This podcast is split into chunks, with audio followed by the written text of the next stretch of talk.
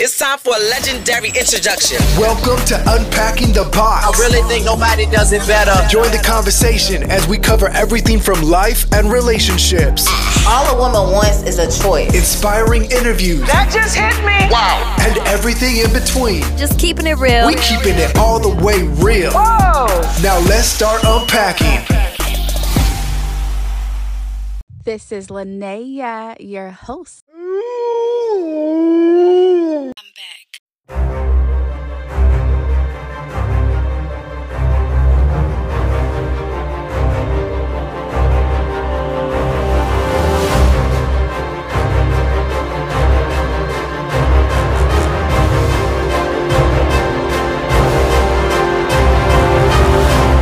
Tonight, I'm here with Jess, who is a non-monogamy relationship coach, a licensed therapist.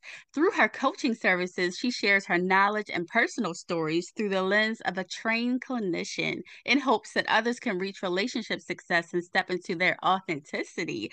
Jess, welcome. I'm so happy to have you. Thank you so much. I'm happy to be here. I appreciate it. Yes, you're welcome. I'm so excited to talk to you. Now, before we get into, why you're here, where are you from? So where am I from? I'm like at that point in my life where people ask that and you're like, I don't know. Do you mean where I grew up? Do you mean? So I'm from the Poconos in northeastern Pennsylvania, place that lots of people honeymoon or used to. And yeah, it's beautiful there. And there's not a lot to do. So I knew I didn't want to stay there long term. So I went to college around the Philadelphia area. And now I live in Wilmington, Delaware, which, I don't think anyone like wakes up in the morning or is like, I want to grow up and live in Delaware. Like, it's a tiny state, but, we don't have any sales tax here. So that's kind of cool, right? Wow. Like if something's $2.99, it's actually $2.99. So that's awesome. It's a little thing. Yeah. Yes. So I'm from Maryland. I've never been to the Poconos, but I heard about it. But is that the place where I've seen pictures of people like in some type of champagne glass? The champagne bubbles. Yes. Is that it? Okay.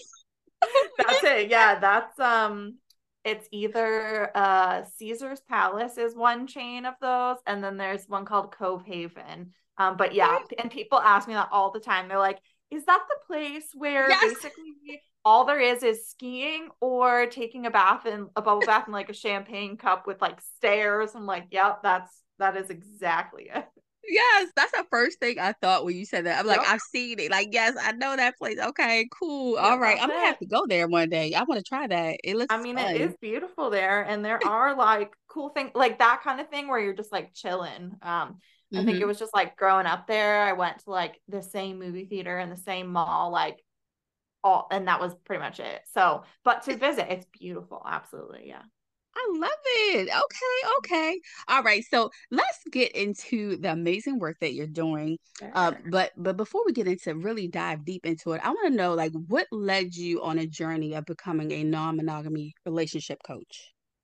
Yeah. Well, that's a big question, right? Journey is the best way to describe it. So what led me there? Well, I went to school, got my master's degree in social work and worked in medical social work for a long time. And then eventually private practice as a therapist and then opened my own practice so I could like do things my own way. It was really important to me to be, inclusive of all people, regardless, of what identities they may have. And so I really like wanted to go out on my own to start a private practice for, therapy in that manner. And then, I think once you kind of get out on your own, it's like, well, what else can I do?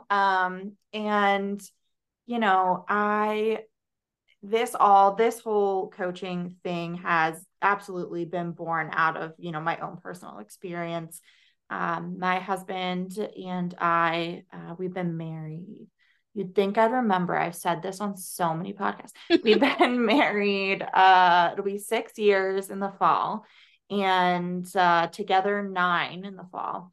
Mm-hmm. And about 2.5 years ago, I, through very long story and many interesting twists and turns, kind of started learning about non-monogamy and was kind of like, shoot, I think this might be me. Like, I think this might not just be like an intellectual curiosity.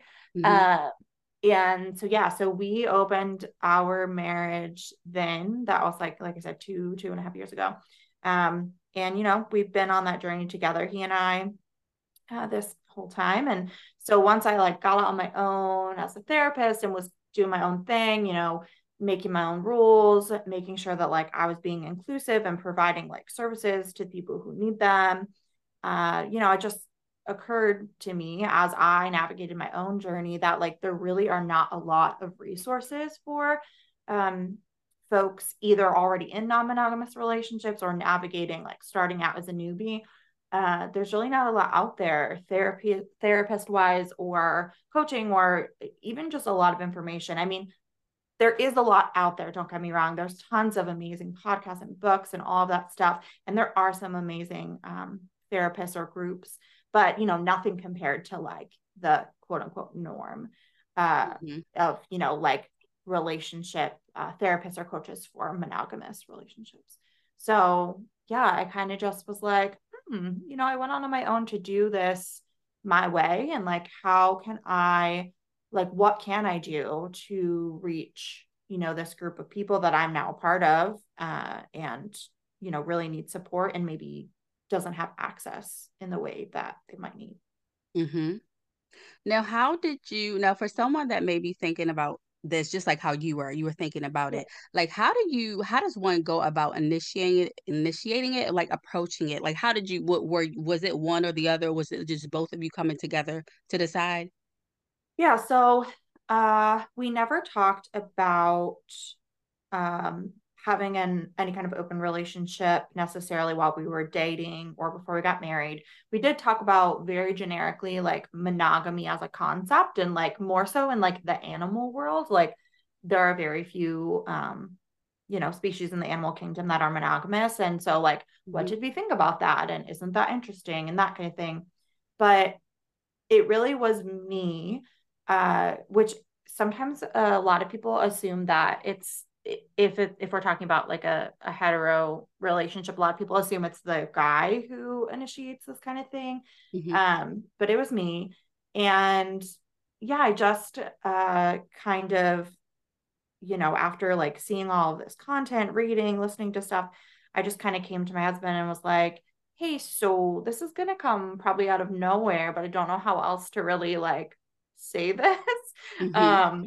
So like, here's what I've been looking at. Here's some stuff I've read. Like, what do you think about this?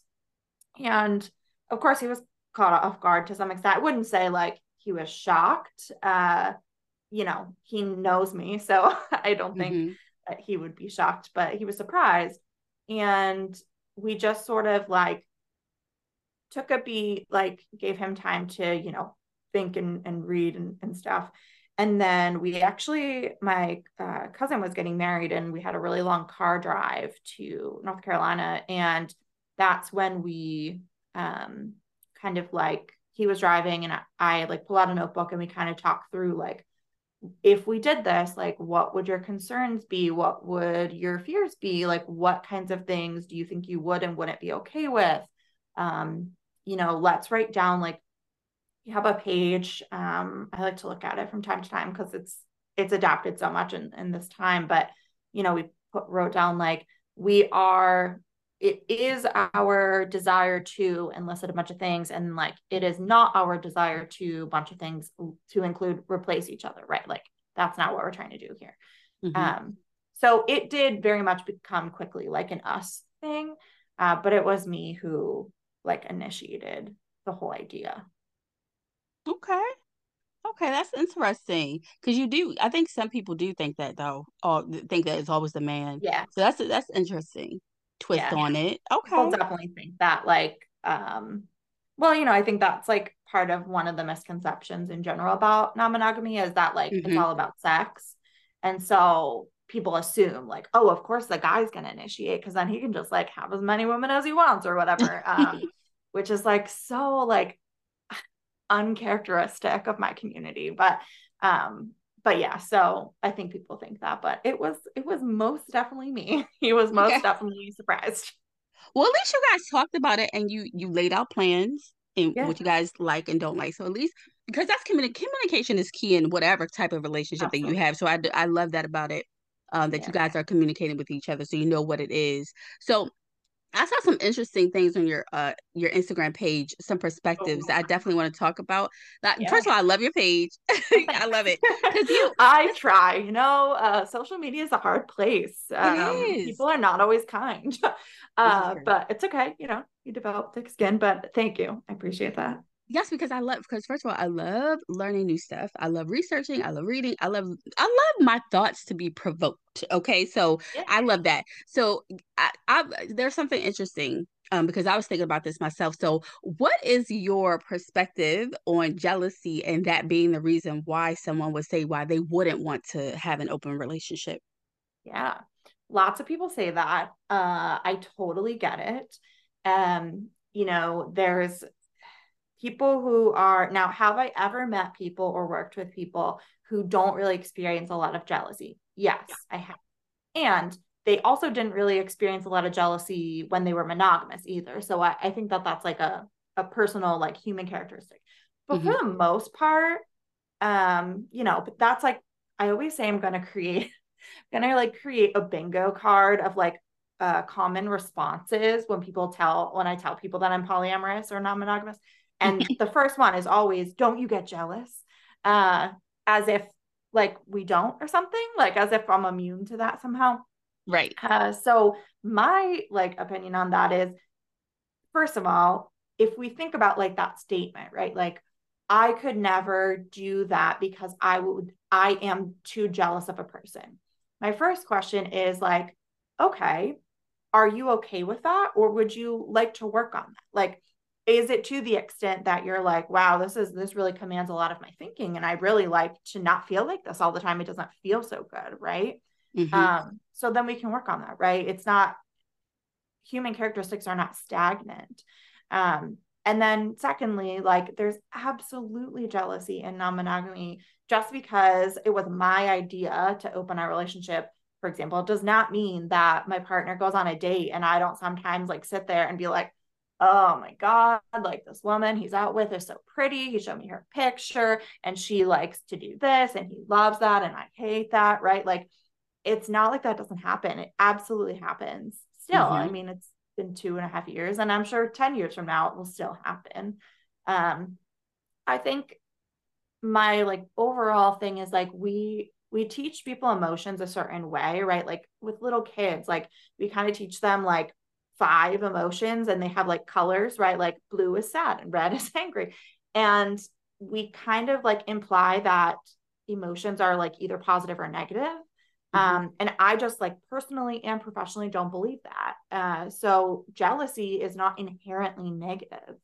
I think it's, you know, if you're feeling something that feels like jealousy, there's a reason, right? So for me and my husband and my other partner, we look at it as like, hey, can I share with you this thing? I'm feeling some kind of way about this. I don't know why. Maybe it doesn't matter why, but I'm feeling jealous about X.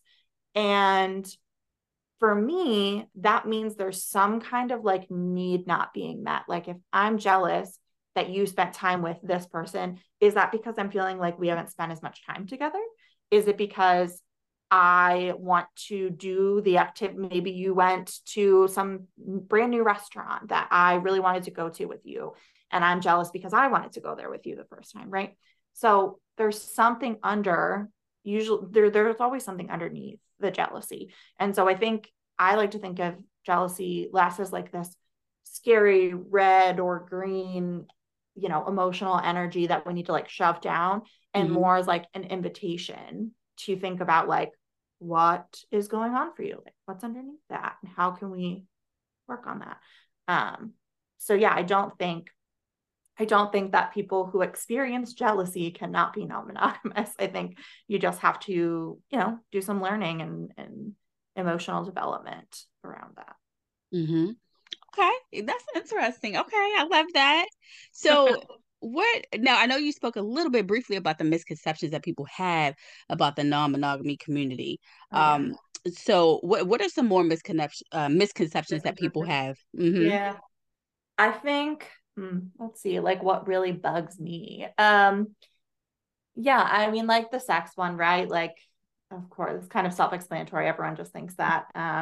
I think another big one, and probably one that bothers me the most. I mean, I've like grown some pretty thick skin in doing this, you know, mm-hmm. but you know, you have to when you're putting yourself out there on social media. But I think one is that people who are in, you know, any kind of, so like I personally identify as polyamorous.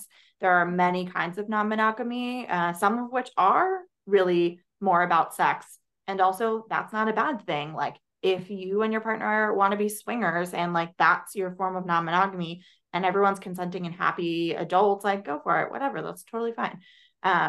So for me, being polyamorous, I think one of the big misconceptions is like that my relationship both with my husband and my relationship with my other partner must, like they must be inherently less stable, or that I must like be afraid of commitment or not want to commit.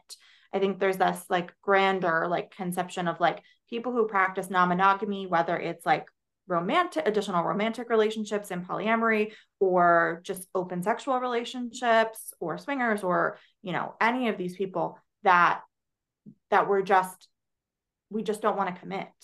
Mm-hmm. And that, like, to me, when someone has that misconception and it stops stinging, it just is humorous to me, because for me personally, I am equally committed to two men that I consider my life partners. Like we talk about the future, we talk about kids, we talk about houses, all that stuff. When we are thinking about like a job change, we talk about that. So to me, it's just so funny that people are like, oh, like she can commit. And I'm like, I'm over here exhausted from committing, y'all. Like, this is not like, that is not what's happening here. So yeah, it's just, it's funny. And even people who are in other kind of situations that maybe like aren't polyamorous, right?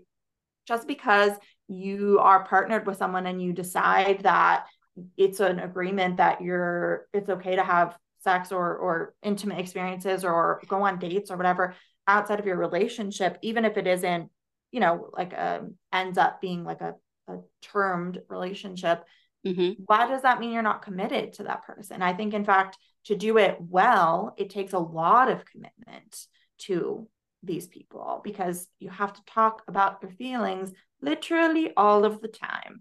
So like literally all the time. So, and with more people, right? So to mm-hmm. me, I just think that that's like a funny and interesting, like, oh, well, you must just not want to commit to someone. Okay. Mm-hmm. Now for people that don't know the terms, what is polyamorous? Yeah. So polyamorous is a form of non-monogamy wherein the person or people are open to having more than one relationship. So whatever that looks like. So for me, that is like both a romantic and sexual relationship with other people. That doesn't mean though that like people who are asexual can't be polyamorous.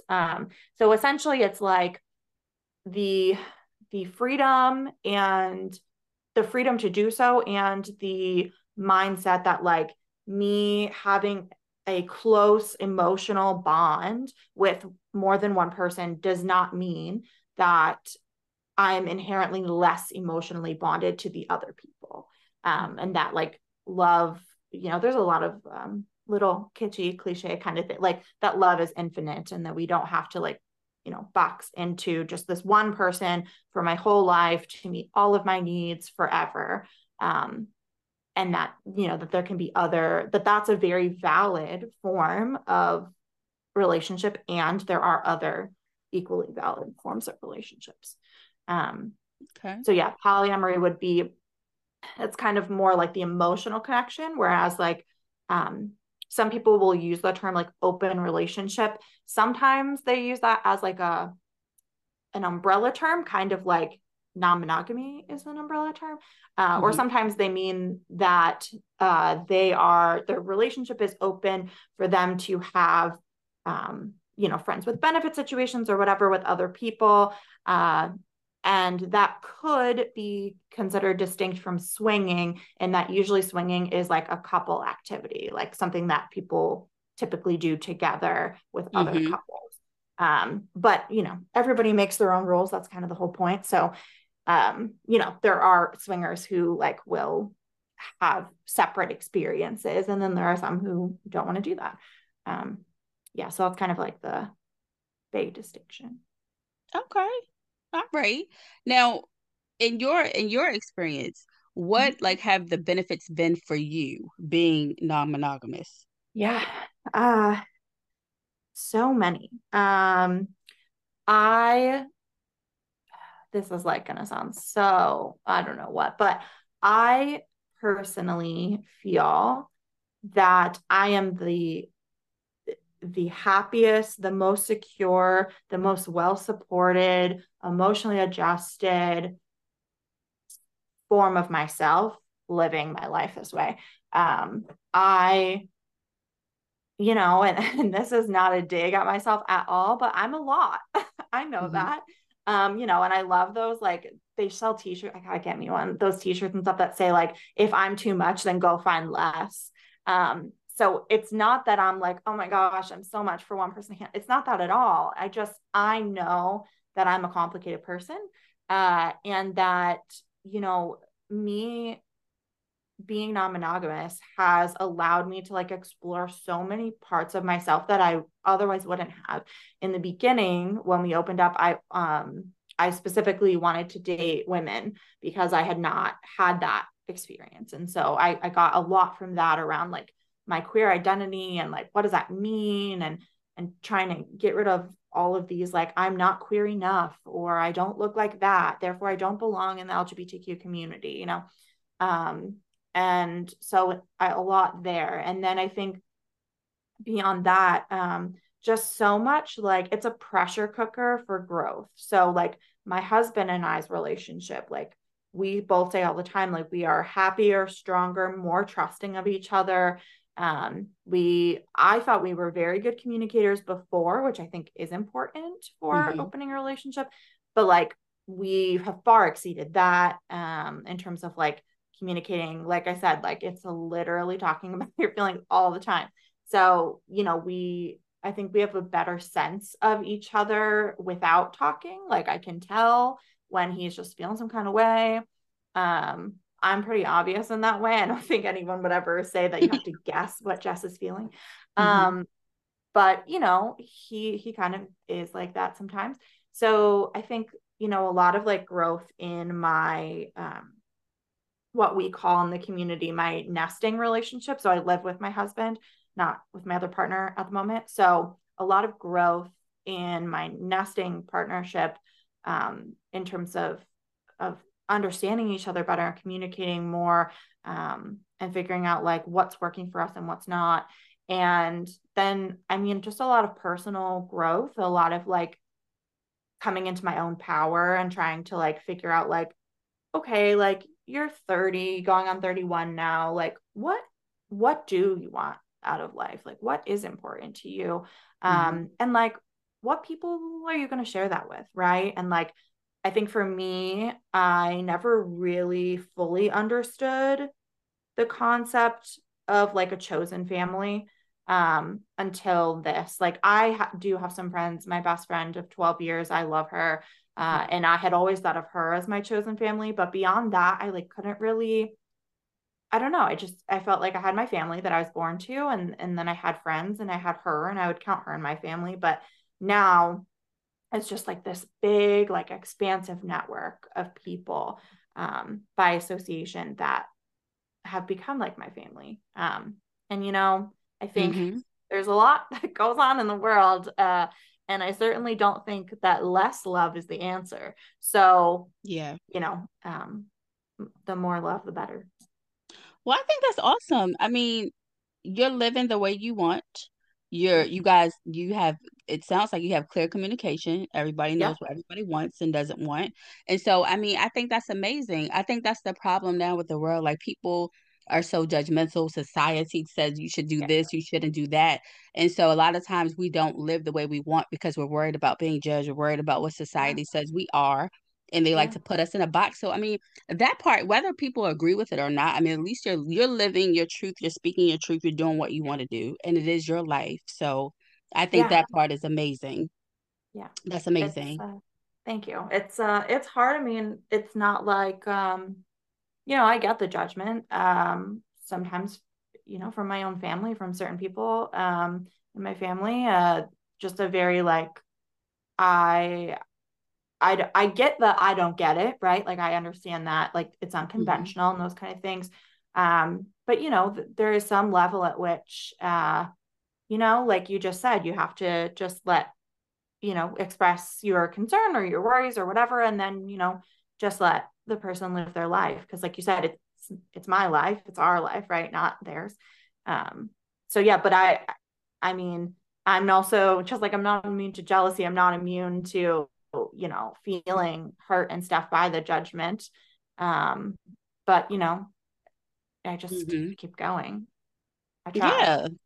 I'm just, my mindset is just that of, I feel like people should be happy. I feel like people should do whatever it is that makes them happy. I don't feel like people should be miserable. Why be miserable? Why do something that you really don't want to do, or not do something that you want to do? Like, I just don't agree with that. That's just how I think. I just think people should do what they want, you know, and if people don't like it, okay, just as long as you're not hurting anybody, or, you know, as long as everyone involved in anything you're doing is a consenting adult and you're not hurting anyone, then, you know, you do you. Like, there are plenty of jobs I wouldn't want. There are plenty of places I wouldn't want to live that, you know, but if that is what makes you happy, go for it. I mean, why not? Life is too short. Life is very short. I mean, I just think people should do what they want to do. And if they don't want to do it, don't do it. And, you know, if you don't like it, okay, look away or move on. And I say that all the time. People think this is funny when I say this, but I tell people, like, when people say, like, you know, when I get the judgment, I say, you know, like, this is not Pokemon. Like, I'm not trying to catch them all. I'm not trying to convert you. Like, I'm just telling you that this is how I live my life, and this is my truth, and this is who I am, and you should do what your truth is. Like, please, if you are monogamous and you are ecstatic and you don't have any thought otherwise, please do that and be happy, right? Like, and people ask me that too. Like, I was genuinely happy monogamously. It wasn't like I wasn't missing something with my husband, like, and we'll both tell anyone who asks us that there was never a point where it was like, if only my husband would be perfect, if only this thing that he's missed. It's not like that at all. This is just how my brain works. And I have many friends who are monogamous and married and ecstatic, and then they should do that, right? Like, you do you, I won't knock what you're doing, and I'll do me. You can just let me do that, right? Exactly. That's just how I see it, you know, but you know how the world is, but whatever. Yeah, you know how people be. Yeah. I know. I understand. Yes. I had a friend a really good friend of mine, and I had some other friends. This friend happened to be a part of the queer community, and the other friends were telling me, well, why are you friends with him? And he's this and he's that. And I don't know. I just was raised in a home where we always stand on the right side. What is the right thing to do? Not necessarily the right thing as in this person shouldn't be a part of the queer community, but bullying people and treating people wrong and that type of on the right side. Right. So I just always, and that's how I raise my children. Like, at the end of the day, it doesn't mean that that's the community that you want to be a part of. That's something that you want to do, but you don't judge people. You don't bully people, because that's their life. That's what they choose to do. If that's what they want to do. And then it goes deeper than that, because some people are just wired a certain way and they don't necessarily choose a certain way to be. It's just the way that they are. That's another thing. I'm actually planning to do an episode about that too, because people, like, I think when we have a better understanding, I think a lot of people don't understand too. That's a problem. People don't understand things. And so that's why it's important that we also have conversations like this, because it's so many layers to things, you know, so I think it's important, but I totally agree with you. I just think people should do what they want to do, and people just got to mind their damn business, period. Mm-hmm. Mind your business, mm-hmm. the business that pays you. Okay. So exactly. Yes. Mm-hmm. So, and speaking of that, like what are, I know we talked about the benefits, but what are, if you're comfortable talking about it, what are some challenges that you've been met with and how did you overcome? Yeah. Well, so many, again, always, you know, I'll say, I am a very anxious person. I have always been a very anxious person, and, you know, shout out to all of my therapists, over the last like 20 years. And you know, something that happened a lot more in the beginning, it still sometimes happens, but something that was really challenging for me is I would like get it. I'm also, by virtue of being anxious, I'm also a perfectionist and a people pleaser, which is a really great combo. Mm-hmm. And so I just would get up in my head around like, okay, I have these two people and I just want everyone to be happy. I want everyone to be fulfilled. I want everyone to be getting their needs met. Like that's the whole point of this whole thing. And I would often like get in my head around like, well, like, but how do I do this that my partner won't get upset? And how do I do this that my husband won't feel left out? And how do I do that? And just like a lot of like back and forth and anxiety spirals around that. And for a while I like just kept it in because I didn't want to like make my partners worried about it or think they were doing something wrong. And eventually I said something when the both of them were there and they like looked at each other and they're like, okay, so, put that down. You are not responsible for our feelings. If we feel some kind of way, if we're jealous, if we're upset, if we feel hurt, if we feel left out, whatever, that's our responsibility to tell you that. Like, you don't have to like pretend you can read minds and like try to sit there and like forecast everything into the future. Like we all trust each other here. Like if something happens and we feel some kind of way, we're adults and we need to communicate that. So I am, you know, very lucky that I have, I mean, honestly, not to knock men, because there are some amazing men out there, and these are two of them. And they are, you know, everybody has their moments, but on the whole, they are amazing at communicating and sharing things with me, and also being like, you need to just cut the crap, like stop, that's not your responsibility.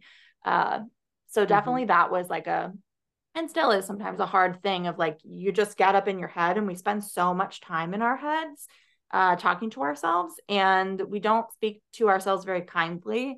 And so that was like a thing that I would get into a lot, constantly asking my husband, like, are you sure you're okay? Are you sure you're okay? Are you sure you want to do this? Are you sure this is fine? I'm not just dragging you into the, you know, and some of the external like pressures and jealousy can fuel that, right? Because of course people might think like, oh, she's just dragging this guy through it, right? Mm-hmm.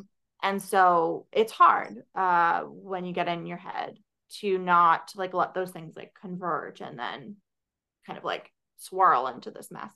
So that's definitely one thing. And I think, you know, I talked a little bit about this, but part of the challenge of, you know, living what feels to me like authentically is like deciding like who you're going to let in on this, you know, like who are you going to tell? How much are you going to tell? Are you going to be open on social media? Are you going to be in public? Are you going to invite partners to other things, whether that's like with your friends or to a holiday or whatever? And then, you know, just trying to be prepared for like what you might get back from that. I think that has been one of the hardest things. And, you know, we're mostly out. There's a few select people in our lives that don't yet know, but they will eventually by kind of default, because I don't think this is going anywhere, so I think they'll figure it out. But yeah, I think trying to decide that between two people and then more than two people in terms of like everyone's comfortability levels is hard. Mm-hmm. And then, you know, just for some levity, another thing that's hard is scheduling. Google Calendar is a non-monogamous person's best friend. Mm-hmm. It's just a lie, you know. I mean, my other partner lives about an hour and 15 minutes away from me. So we're always like going back and forth and, you know, just making sure like everyone's getting what they need. Everyone feels, you know, loved and supported. You know, my husband dates a little more casually than I do. That just like fits who he is. And so, you know, then trying to coordinate like, okay, well, when were you going to take so-and-so out on a date? Okay, well, maybe then I'll do this that night. And, you know, it's just anyone who's ever tried to like schedule a meeting, even between four people in the same workplace, knows that like schedules are horrendous. Mm-hmm. So that's a hard part sometimes, but you know, you just do the best you can. Yeah, definitely. So let's talk about your business. Yeah. Because you help people, you know. I do. I forgot about that for a second. Yes, you do. You help people in this community. So like, what services do you offer? How do you help them navigate? Yeah. So I am, you know, admittedly relatively new to this, but also not new at all because I've been a therapist for a long time. And we do a lot of coaching in therapy as well, though the two things are very different. So I have a couple of like different things. So I run a free Facebook group called Nonmongamous Newbies, and it's the same name as my Instagram handle. And this private group on Facebook, I do a live training in it every week that like my members vote on, like, what do you want to talk? I think this week was like navigating being a newbie, like some common pitfalls and how not to fall into them. Something around like FOMO, like what to do when you're like sitting at home and your partner's out with someone. And then, I forget the other one, something about like being clingy or like how to make sure like you get your needs met without feeling too needy kind of thing. So I kind of just throw out like three options and people vote. And then every week on Tuesday, I go live for like half an hour on that. It's all recorded so people can watch it later. And those are usually a hit. People comment on them and they circle back around. So that's like my like, come on in, like be part of an online community where people are trying to figure this out. A lot of the people, not everyone, but a lot of the members in my group are fairly new to this, whether it's like literally have not even had the conversation yet or like in the first year. And there are some, you know, some senior veterans in there. So that's like one main way. Like I like people to see me on camera and how I talk and like how I like go about these things, because just like not every therapist is going to be a fit for you. Not every coach is going to be a fit for you either. Mm-hmm. And then that kind of like feeds into my larger, so I have a 4-week program that I do that I coach people through, called the Conversation Compass. And that is like for people who are like, shoot, I might want to do this, but how in the heck am I supposed to talk to this person? Because I'm already in a relationship with, mm-hmm. you know, whether you're married, engaged, whatever. So that is one, program. I have the Conversation Compass. And then, my big like signature program, is just called Nonmongamous Newbies again. And, that really goes like through the whole thing. So this is like a person and or couple that has already decided, yes, we want to do this, but like, how in the heck are we supposed to do this? And I take people from like your why, like, what are you hoping to get out of this? What kind of personal fulfillment, types of non-monogamy, how to decide, setting relationship agreements, jealousy, conflict resolution, coming out, building a community, all that kind of stuff. And that's a 12-week, so like 3-month, coaching program. And what I like about the way that I can do this is, you know, I can reach more people and grow a community and a lot of the content in the coaching programs is like recorded modules. So you can do it like on your own time. But then I'm there for calls and support and all that. So, yeah, this is like, you know, like I said, fairly new to me in this like very specific sense. But you know, I've always felt, I wanted to be a teacher until I was like, I think in 11th grade, that was the only thing I ever wanted to be as a kid. And then, you know, I became a social worker and now this, so, you know, it just generally comes fairly natural to me to like want to help and teach and educate. Cause like you said earlier, I really believe that, you know, it's hard to know what you don't know. And if someone just like has a genuine conversation and shows you, you know, I wish I would have had somebody to like kind of take me step by step and be like, okay, whoa, before we actually like get on a dating app or talk to people, let's talk about relationship agreements first. Let's talk about this first, you know? So that's kind of my like model of trying to like quite literally like hold people's hands and walk through this with them so that they can start off on the best foot and hopefully be successful.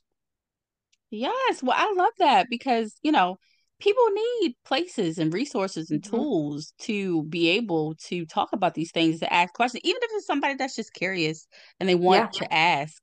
So I do think it's important that, you know, you create these spaces, and thank you for doing that for people who need you. So that's amazing. Thanks. Yeah. You know, we try. I think that's the most important thing, has always been the most important thing to me, like in life in general, is like, if you can help someone, especially in this way where it's like I am my own ideal client, right? Like I've been through this and I'm still going through this. And I'm not going to like BS you and say, you know, oh, it's so easy, or like, oh no, like you're totally fine. Like I'm, you know, I try to be real with people, and, you know, cause I want people, if people really genuinely want to explore this and live their life this way, I want them to have the support that they need to try to do that. Definitely. I agree. Definitely. So when you are not working, what do you enjoy doing for fun? Oh, when I'm not working. No, I, let's see, what do I do? I read a lot. Okay. I have started reading a lot more lately. So yeah, I do read a lot. I, am definitely like a Target window shopper gal, like just go and walk around. It's like makes me happy inside. And I love nature. I like wish I got out a little bit more, but I love, there's some, and Delaware also is apparently famous, not the infamous for state parks. We have like 1 billion. So I love just like being in nature, and just like trees especially are my favorite thing. I named my therapy private practice after 2 types of trees. So, okay. I have just always, I think also being from the Poconos, like it's always like felt like home and a happy, like calm place to me. So yeah, I like to even just like be outside sometimes, like in between stuff, I'll just like go sit out in the grass and like read my book because it's finally nice outside. So yeah, just like being out, and that kind of, you know, energy outside and sunshine is good for you and all of that. So yeah, I definitely love the woods. That's for sure. Okay. What's your favorite meal? Oh, my favorite meal. That's a very different question from your favorite food. My favorite food is cheese. Hands down. My favorite meal. I love, I have to probably say shrimp tacos.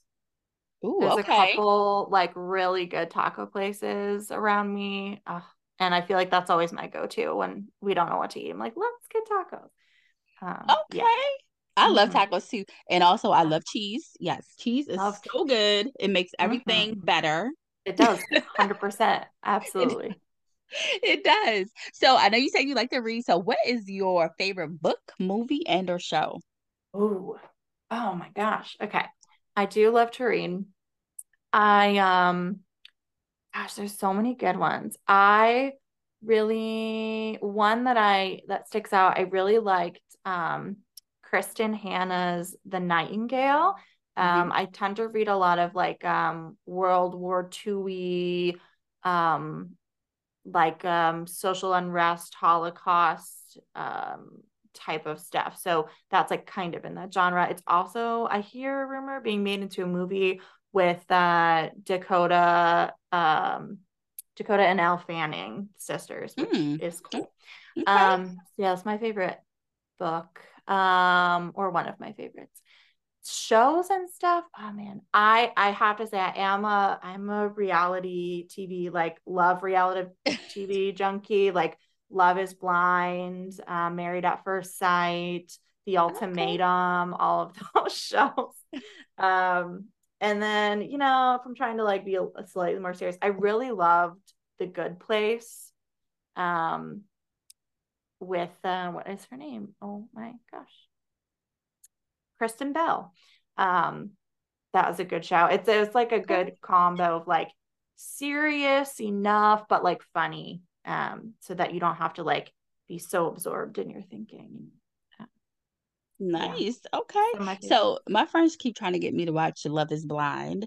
They're like, it's so good. I'm like, I don't know. I had to take a break from reality TV. I know. It does get shows a lot sometimes. And then like, I feel like they all come out, like the new seasons all come out in like spring and summer, and so you're like, oh, there's so much. That's like a funny good example of like something I do with my partner and not my husband. He is not about it.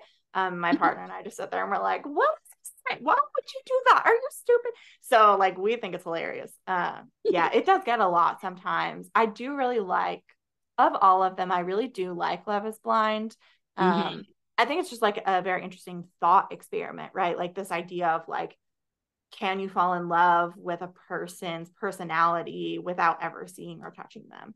It's an interesting experiment. Yeah, I see so many people talking about it, and my friends, they're like, you need to watch this. I'm like, I don't know. Because I went on a big, long hiatus on reality shows, because at one point I was like, watching so many at once, and it was just like too much. It was just too much. It's a lot, and like sometimes the drama, oh my gosh. And like so as a therapist and a relationship coach, I'm like sitting here watching this and I'm like, oh my Lord, like why? What are you doing, man? But you know, also they totally obviously, you know, show what they need to show for ratings. So I get that too. True.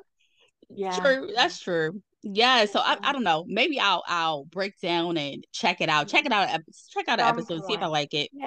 Yeah. So, all right. So I had so much fun talking to you. I learned so much. Good. I'm glad. Yes, you're amazing. Now, before I let you go, there's something that I love to do with every guest at the end of every show. It is called Unpack Your Box. You know, obviously you're on Unpacking the Box, so we got to get you to unpack your box. So that's just when you get a moment to just release whatever it is that you want. You know, you can vent, you can leave a gem. It's whatever. Say whatever you want. Oh, wow. Okay. Well, I told you before we started recording that I've had a day. So, you know, I think something that I would say is just, you know, I'm staring at a sign that I have in my office right now, and it's like calling to me. So I would just say to like anyone out there listening, and to myself, to Jess, because I don't always heed this, you know, wherever you are, whatever you're doing, whatever kind of lifestyle you're leading, you are enough. Like enough of all of the things. You have enough, you do enough, you're smart enough, you're there. And, you know, there's no time for people who are going to try to like dull your sparkle and take that away from you. So yeah, I just, I actually have, I am enough tattooed on my forearm, with a fern. 'Cause like I said, the woods. So yeah, that was my very first tattoo. I was terrified, but you know, I feel like that's such an important, message, for me and for everyone. You know, life gets you down sometimes. And you know, at the end of the day, like we've said, you know, you can only be you, so you might as well just do it. So yeah, that's what's yes. Yeah. I love that. Yes. Well, I want to thank you again so much for taking time out to come talk to me. I really enjoyed this conversation. I really love the work that you're doing. And I just want to also tell the audience that, you know, this episode is not about persuading you to be in an open relationship. Oh, it no. is about Jess's story, because we all have a story to tell. We all have a purpose, whether we agree or not. We all have a purpose, and it's about being happy and doing what we love and doing what makes us happy. It's also about being open-minded and not judging people and letting people just be free to be who they want to be. So I just want to put that out there. And so I thank you for being open, because I know a lot of times it's not easy to be open and to share, you know, your truth. And so I appreciate you. That's brave of you, and you're inspiring, and I want you to know that. Thank you so much. I appreciate that. It's good to have those reminders to like look back on when the haters come. So, you know, listen, you ain't got no haters. You ain't popping. So you popping, Jess. Okay. It's all good. All right. So I'm trying. Yeah. Oh. Yeah. So tell the people where they can keep up with you in case they want to reach out to you. Where can they connect? Yeah, absolutely. So definitely social media, non-monogamous newbies on Instagram. It's nonmongamous_newbies. And then my website is a baby website, but it will have more things, but you can still look at it in pretty colors and contact me through it. So it's the name of my business. So it's bothandcoaching.com, bothandcoaching.com. Okay. And we will, as always, include it in the show notes so that you guys can connect with Jess if you want to, because we want to make sure, you guys know, I always tell y'all, I would never say y'all wrong. She is amazing and she's doing inspiring work. So if you have questions, make sure you connect so that you can get the information that you need. So thank you again, Jess. Absolutely. Thank you so much. I appreciate it. You are so welcome. All right, y'all, we out. Wait. Before you leave, keep up with your girl on Instagram at unpacking_the_box_podcast. Thank you so much for tuning in. Be well.